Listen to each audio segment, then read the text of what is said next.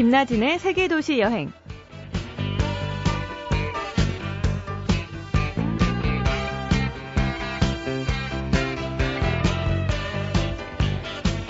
안녕하세요. 김나진 아나운서 대신해서 진행을 맡고 있는 여행작가 이하람입니다. 주위에 그런 친구가 있어요. 길 가다가 공항버스만 봐도 마음이 설레고요. 아주 가끔은 비행기를 탈 것도 아니면서 괜히 공항버스를 타고 공항까지 갔다 오곤 합니다. 떠나고 돌아오고 마중하고 이별하는 공항의 어수선한 분위기에 취해 있다 보면 자신의 일상 에너지가 충전된다는 걸 느낀다는데요. 글쎄요, 얼마나 떠나고 싶으면 그럴까 싶기도 하네요. 오늘도 여행해야죠. 잠시 후에 오늘의 여행가 만나봅니다.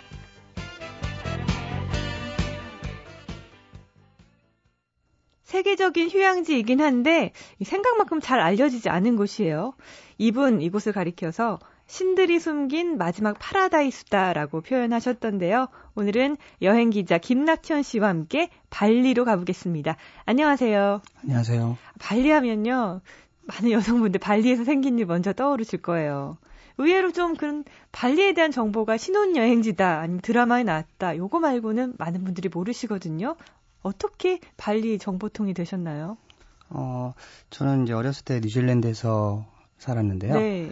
아무래도 이제 해외에 거주하시는 외국인 분들은 여행 휴가를 좀 기간이 길고 그래서 보통 가까운 지역으로 휴가를 좀 떠나는데요.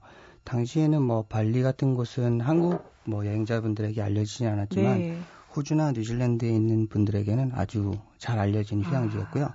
비교적 거리도 호주나 뉴질랜드에서 가깝기 때문에 그분들의 이제 여름 휴가지 또는 뭐 긴 휴가철이 있으면은 많이 가시는 곳으로 발리가 유명해졌었죠. 아, 정말 이 발리를 가보면 네. 호주 분들이 거의 대부분의 외국 관광객들이더라고요. 네. 그 뉴질랜드에 계셨으면 정말 발리를 정말 그분들처럼 왔다 갔다 하시면서 여행을 다녔을 것 네, 같아요. 그렇죠. 아무래도 호주나 바, 뉴질랜드 사람들이 발리를 사랑하는 거는 마치 거리도 가깝고 네. 마치 그 동남아 섬이 아니라 자기네 그 한 섬처럼 네. 여기는 게 있어서 많이들 가시죠.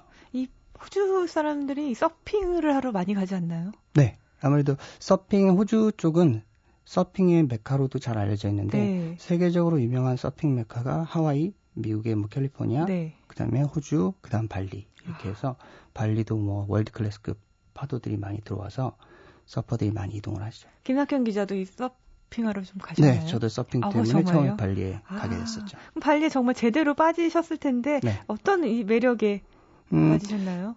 아무래도 파도가 가장 큰 매력인 것 같아요. 네. 네. 파도로 그 서핑으로 인해서 발리의 여행은 다 돌아가기 때문에 그 유명한 파도를 타기 위해서 그 유명한 해변으로 가고 그쪽에 이제 레스토랑이 생기고 네. 호텔이 생기고 그런 식이라서 음, 발리의 매력은 아무래도 파도라고 아, 근데 우리나라 이제 많은 분들이 동남아의 잔잔한 이런 아름다운 바다를 떠올리시는 분들은 네. 발리에서 수영 못하는 이 파도가 원망스럽다 이런 얘기 많이 하세요. 그렇죠. 그렇죠. 바다를 이제 저희가 상상하는 바다는 뭐 에메랄드빛 네. 이런 잔잔한 바다를 원하시는데 이제 발리 같은 경우는 일반 동남아와는 달리 파도가 크고 그 어떤 그 배럴이라고 하는데요. 네. 파도 속에 나오는 그런 것들이 있어서 상상했던 것과는 조금 다르실 수 있죠. 아, 근데 이 서퍼들에게는 최상의 바닥겠어요 네. 그래서 더욱 알려지지, 알려주지를 않는 거죠. 아. 왜냐면 너무 좋기 때문에 알려지면 이제 많은 분들이 네. 들어오시고 해서 그래서 이제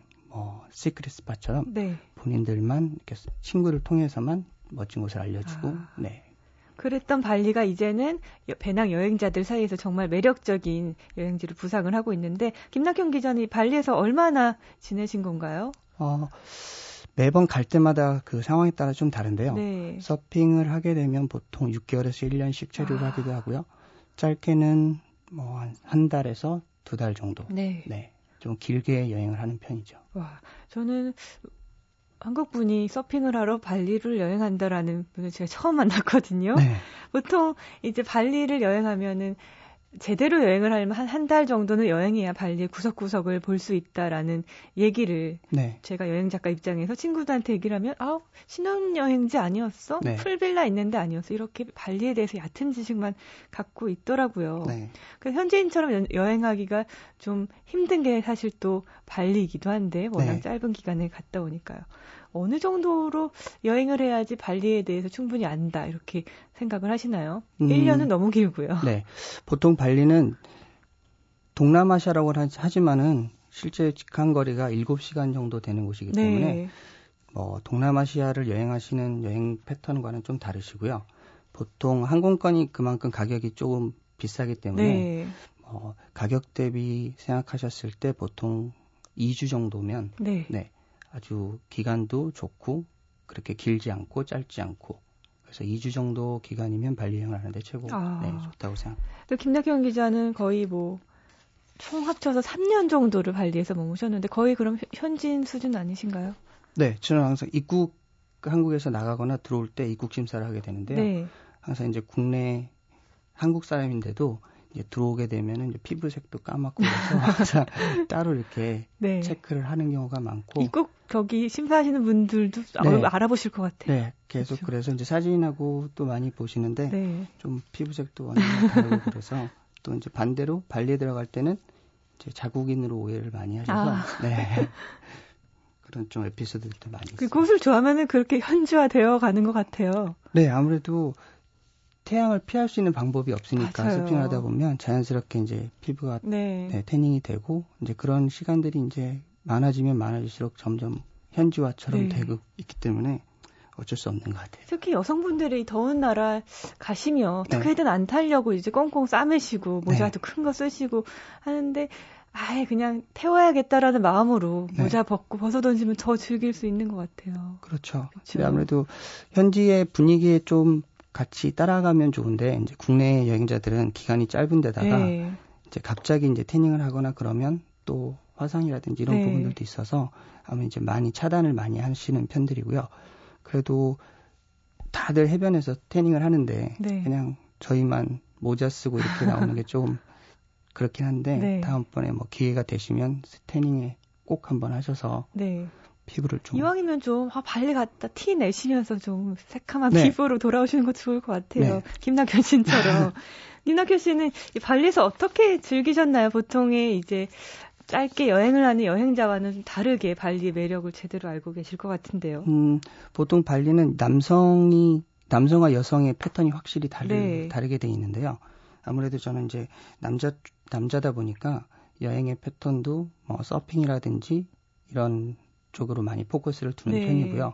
이제 여성분들은 아무래도 뭐 요가라든지 아. 스파, 쇼핑 네. 이런 쪽에 많이 포커스를 맞추고 있고요. 요즘 힐링 여행이 네. 또 유행인데 네. 발리가 정말 제대로 힐링을 할 수 있는 곳이라는 생각이 들어요. 영화도 있잖아요. 네, EPL로 유명해지긴 했는데요.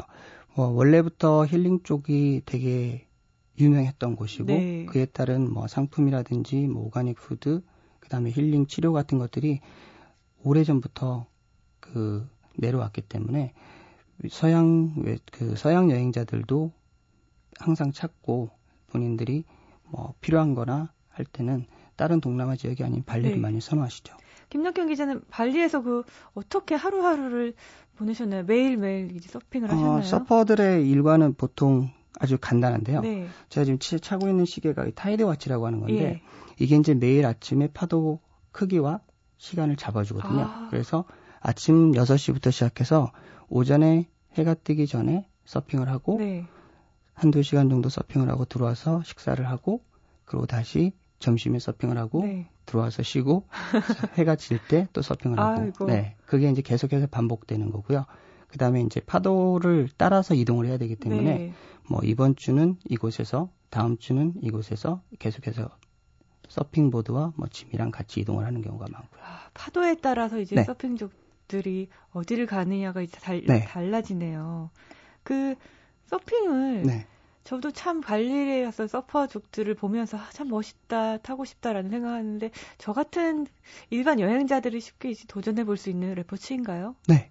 왜냐하면 체험 서핑도 많고 초보 서핑들도 많이 스쿨도 많기 때문에 이제 어린 뭐 학생들부터 시작해서 물을 무서워하시는 뭐 여행자분들도 네. 왜냐면 다리가 땅에 닿는 수심에서만 아. 교육을 시작하기 때문에 뭐 안전적인 부분은 전혀 문제될 게 없고요. 해변에서 할 수 있는 물놀이 중에는 제일 재밌는 게 아무래도 파도를 타는 재미, 서핑이 있어서 아무 문제 없을 거라고 생각합니다. 다음에는 이제 발리 가면 서핑에도 도전을 네. 좀 해봐야겠네요. 지금 여름이잖아요. 네. 보통 우리나라의 7, 8월은 동남아는 우기다라는 생각을 많이 하시는데 지금 네. 발리 날씨는 어떤가요? 음, 반대로 지금 건기고요. 아, 발리 같은 경우는 예. 이제 필리핀이나 태국 이쪽은 지금 우기 네. 시즌이지만 발리 같은 경우는 12월부터 3월까지가 정확히 아. 우기 시즌이고요. 그 외의 시즌은 지금은 건기 시즌으로 날씨도 좋고 휴양객들도 많이 몰리는 시즌이고요. 그럼 우리의 여름휴가 때에 정말 여행을 떠날 수 있는 곳이 발리겠네요. 네.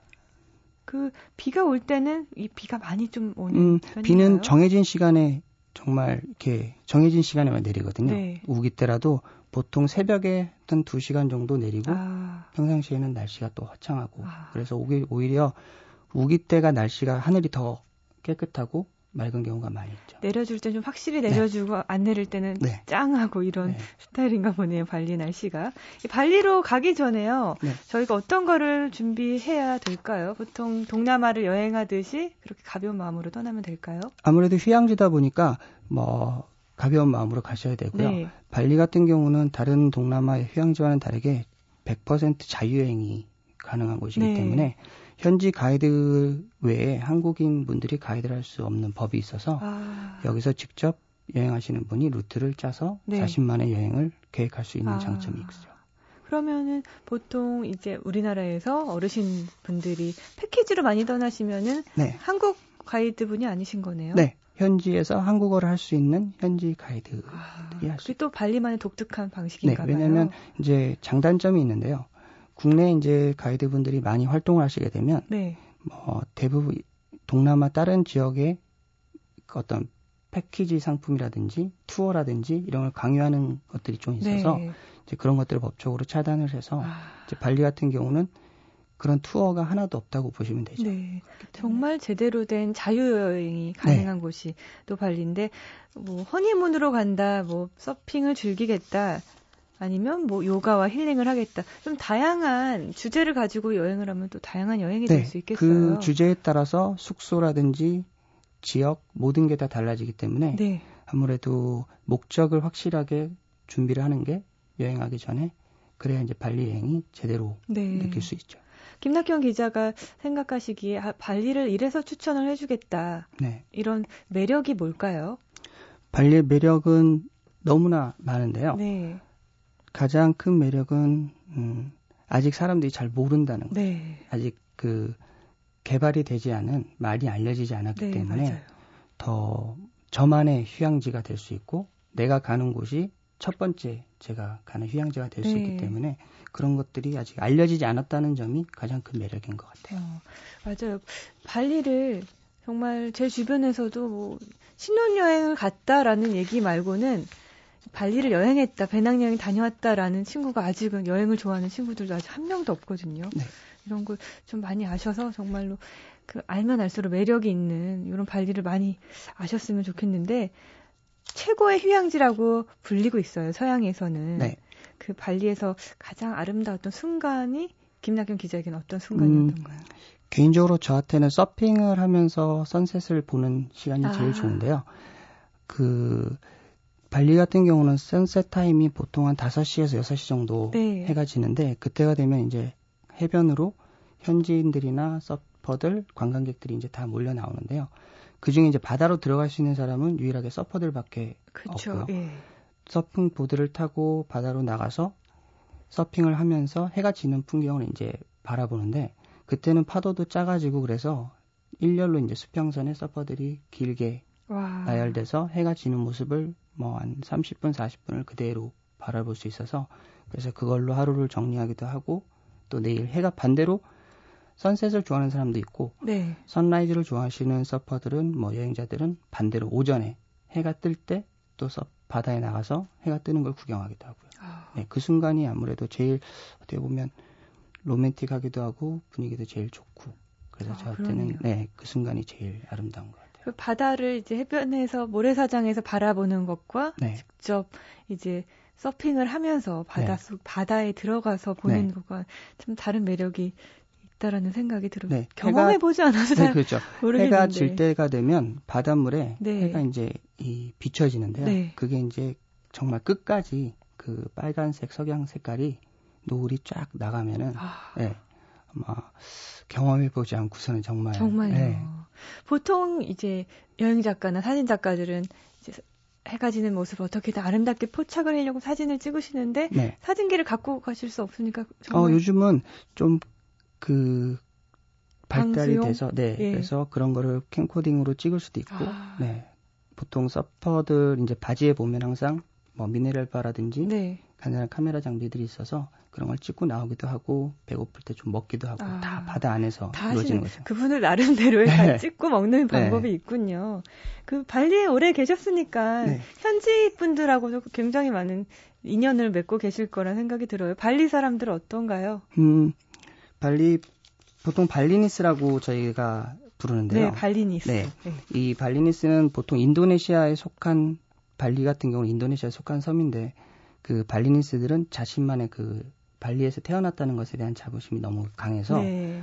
보통 발리니스라고 본인들이 이야기를 할 정도니까 그 인도네시아에서 태어나신 분들과 약간 다르고요. 네. 발리니스들은 문화 자체가 웨스턴들이 많이 휴양을 오고 그 문화를 어렸을 때부터 겪었기 때문에 웨스턴에 대한 거부감이 없고 음. 여행자들에 대한 거부감이 없고 네. 그래서 아주 친절하고 상냥하고 그리고 그 되게 유머러스한데요. 네. 그 영어를 아주 재밌게 이야기를 해서 그 약간 그 웨스턴들도 많이 항상 웃고 그 영어 저희로 따지면 이렇게 말장난 치는 네. 식으로 그래서 아주 상냥하고 친절하고 잘 웃고 그래서 같이 있으면 언제나 좀 웃음이 나죠. 저도 발리를 두 번 정도 여행을 했는데 그 두 번마다 이 현지인들 때문에 네. 언짢았다거나 네. 좀 기분이 상했던 경험을 한 번도 해본 적이 없어요. 오히려 네. 굉장히 친절하고 잘 웃고 네. 그렇다는 생각을 했는데 인도네시아잖아요, 네. 국가로는. 네. 그런데도 발리는 그냥 발리다라는 네. 느낌이 있어요. 네. 그런 부분들은 뭐냐면 이제 인도네시아에서 뭐 자카르타나 여러 섬들이 자바섬, 뭐 롬복 섬도 아까 이제 말씀을 드린 건데 네. 그 그런 섬들에 있는 그 인도네시아인들에 비해서 발리 같은 경우는 워낙에 이제 휴양지다 보니까 어려서부터 문화 자체가 상당히 웨스턴화되어 있는 음. 그래서 같은 인도네시아지만 발리가 아주 특별한 네. 발리 자체를 특별하다고 생각하는 그 발리인스들 때문에 더 휴양지로서 곽강받고 더 멋진 것 같아요. 그 발리 색깔이 딱 잡혔다 라는 게 종교적인 영향도 굉장히 네. 큰것 같아요. 네. 힌두교인가요? 네. 그렇죠. 보통 이렇게 아침마다 이렇게 작은 잎으로 싼 접시에 네. 이제 꽃이나 음식들을 네. 넣어가지고 이렇게 하는 모습들이 굉장히 소박하고 네. 좀 신과 함께 살아가는 사람들이다라는 네. 생각이 들더라고요. 이렇게 음식도 담아서 네. 문 앞에다 두고 이러던데. 보통 저희 짜낭살이라고 하는데요. 네. 그 부분은 매일 아침 신에게 이제 오늘의 뭐 건강이라든지 행운을 바라는 뜻에서 하는데 저도 올해 현지에서 지내다 보면 매일매일 그거를 이제 신에게 드리는 제물인데 네. 그걸 귀, 힘들기도 하고 때로는 귀찮을 법도 한데 항상 웃으면서 온 가족이 그렇게 하는 걸 봤을 때는 아 정말로 신과 함께 네. 지낸다는 것을 느낄 수 있고 그런 것들이 아주 성실하고 아름답고 그렇게 제 눈에는 보이고요. 네. 그래서 여행하시는 분들이 그런 부분들이 기억에 많이 남으신다고. 맞아요. 네. 그 제가 듣기로는 이 발리 사람들의 종교적인 행사나 명절이 굉장히 많아서 네. 발리에서 이제 사업을 하시는 이제 한국 분들은 네. 반드시 이제 한국 분들을 데리고 가야지 사무실이 비지 않는다 네. 이런 얘기도 있고 그 종교적인 부분은 그 발리 같은 경우는 토속적인 신앙과 힌두가 좀 이렇게 접목이 된 상태인데요. 네. 저희로 따지면은 그 시골에 읍이나 이렇게 면 단위로 나뉘듯이 발리 같은 경우는 각각의 지역이 반자르라고 하는 그 개념을 통해서 세분화되어 있거든요. 네. 그래서 어려서부터 그 지역에서 살면서 그 지역 행사를 가족 행사를 먼저 참여를 해야 되고요. 그 다음에는 그 작은 지역 행사, 더 크게는 뭐 그 큰 지역, 네. 크게는 한 나라의 행사까지 참여를 해야 되다 보니까 보통 하루에도 가족 행사가 한두 개씩 있고요. 아... 일주일이면 그 지역 행사가 뭐 네다섯 개가 있고 네. 그럴 때는 일을 하는 것보다 그 행사를 참여하는 게 더 큰 중요성이 있기 때문에 그거는 이제 사업을 하시는 분들 입장에서는 좀 불편하실 수 있지만 네. 그게 이제 발리만이 갖고 있는 발리니스트의 또 다른 그렇죠. 네. 행사가 많다는 거 그만큼 즐겁게 산다는 네. 얘기 같아요. 발리의 음식은 어떤가요? 발리의 발리만의 좀 독특한 현지 음식이 있는 편인가요? 음, 딱히 발리 음식이라고 할 수는 없고요. 네. 아무래도 인도네시아 음식과 서양 음식이 함께 공존한다고 보시면 네. 되는데요. 보통 인도네시아 음식은 저희가 아는 뭐 나시 밥, 그 쌀을 이용한 음식과 네. 그다음에 이제 밥, 그 면을 이용한 음식이 약간 볶음밥과 네. 볶음국수 같은 네. 거죠. 그게 이제 가장 보편화되어 있는 거고요. 약간 그 볶음국수도 태국이나 이런 스타일하고는 약간 다른 다르고요. 네. 그다음에 아무래도 웨스턴들이 많기 때문에 한 지역에 각 나라별로 레스토랑이 있다고 생각하시면 돼요. 그래서 뭐 보통 메뉴를 선택하는 게 아니라 어느 나라 음식을 음. 먹을 것인가로 먼저 결정을 해야 음식을 먹을 수 있을 정도로 맛도 좋고 발리니스 뭐 발리 음식이 아니더라도 전 세계 음식을 아주 저렴하게 맛볼 수가 있고요. 김낙현 기자가 제일 맛있게 드신 음식은 뭔가요? 음, 저는 개인적으로는 nasi campur라고 하는 메뉴가 있는데요. 네. 저희의 그 백반하고 비슷한데 맛있는 그, 레스, 그 레스토랑이 아닌 현지 그 nasi campur 집에 가면 반찬을 한 10개에서 20개까지 정도 아침에 미리 준비를 해놓고요. 네. 그 다음에 이제 오는 사람이 원하는 반찬을 떠서 먹을 수 있게끔 아. 하고 이제 마지막에 현지 이제 소스 sambal이라고 하는데요. 네. 그걸 이제 곁들여서 같이 비벼 먹기도 하고 뭐 자기가 원하는 음식을 먹을 수 있어서 반찬을 그게 저한테는 제일 좋은 어, 것 같아요. 그 백반과 약간 비빔밥과 네. 합쳐진 이런 음식이네요. 그 김낙현 씨의 이 책을 보니까요. 네. 롬복이라는 것을 소개를 하셨거든요. 네. 롬복도 섬인 거죠, 인도네시아에? 네, 인도네시아의 섬이고요. 그 발리 바로 옆에 있는 아, 인접한 섬이죠. 저희는 정말 처음 들어보거든요. 네. 롬복에 대해서 좀 간단하게 설명을 해주세요. 음, 롬복은 마찬가지로 그 웨스턴들이 그 문화를 만들면서 발견이 된 건데요. 네. 발리에서 이제 거리가 한 30분밖에 안 되기 때문에 아, 발, 배, 를 타고 가나요? 아, 비행기를 타고 비행기로요? 30분이고요. 네. 배를 타면은 요즘은 1시간 반 내서 네. 2시간 정도 소요가 되고요. 그래서 발리가 이제 여행자들이 많이 증가하다 보니까 이제 웨스턴들이 좀 더 편하게 휴양을 하고자 해서 인접한 롬복 섬으로 아. 이동을 좀 하게 되는 편이고요. 그래서 뭐 땅도 크기도 비슷하고 네. 사람들도 발리네스와 이제 롬복 사람들이 있고 전체적인 문화나 파도 뭐 자연 환경이 네. 발리 모습과 많이 닮아서 아. 네, 큰 거부감 없이 여행을 하실 수 있죠.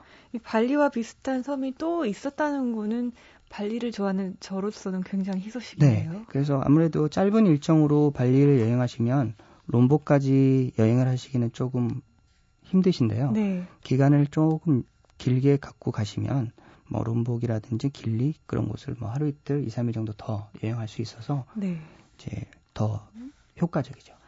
김학현 씨의 발리 이야기를 들으니까 좀 발리는 파도 치는 바다만 있는 곳이 아니라는 생각이 들어요. 네. 김낙현 씨만의 시선으로 발리 여행 좀 일정과 루트를 짜주신다면요. 음, 발리는 바다의 섬의 동서 동쪽과 서쪽이 바다의 상태가 또 다른데요. 네. 뭐 서쪽이 파도를 위한 그 파도가 치는 바다라면 동쪽은 말 그대로 또 잔잔한 아. 바다가 있어서 다이버들이나 스노클러들은 동쪽으로 많이 이동을 하는 편이고요. 마찬가지로 제가 일정을 하나 가장 그 한국 분들이 편하게 가실 수 있고 이제 가장 효과적인 일정은 보통 4박 6일에서 6박 8일 정도의 일정인데요. 네. 항공편이라든지 그 여행자분들의 스케줄에 따라서 일정이 변경이 가능하시고요. 그래서 4박 뭐 6일을 기준으로 저는 이번 여름에는 뭐 해양 스포츠를 위한 일정을 짜드린다고 하면은 네. 이제 첫째 날 보통 항공편이 오후에 도착하는 스케줄이거든요. 예. 발리 같은 경우는 그래서 오후에는 짐을 풀고 숙소를 들어가셔서 오후 늦게 뭐 저녁 식사를 하면서 피로를 푸시고 둘째 날은 이제 본격적인 뭐 본인이 원하는 해양 스포츠를 하나 정하셔서 그거를 즐기시면 되고요.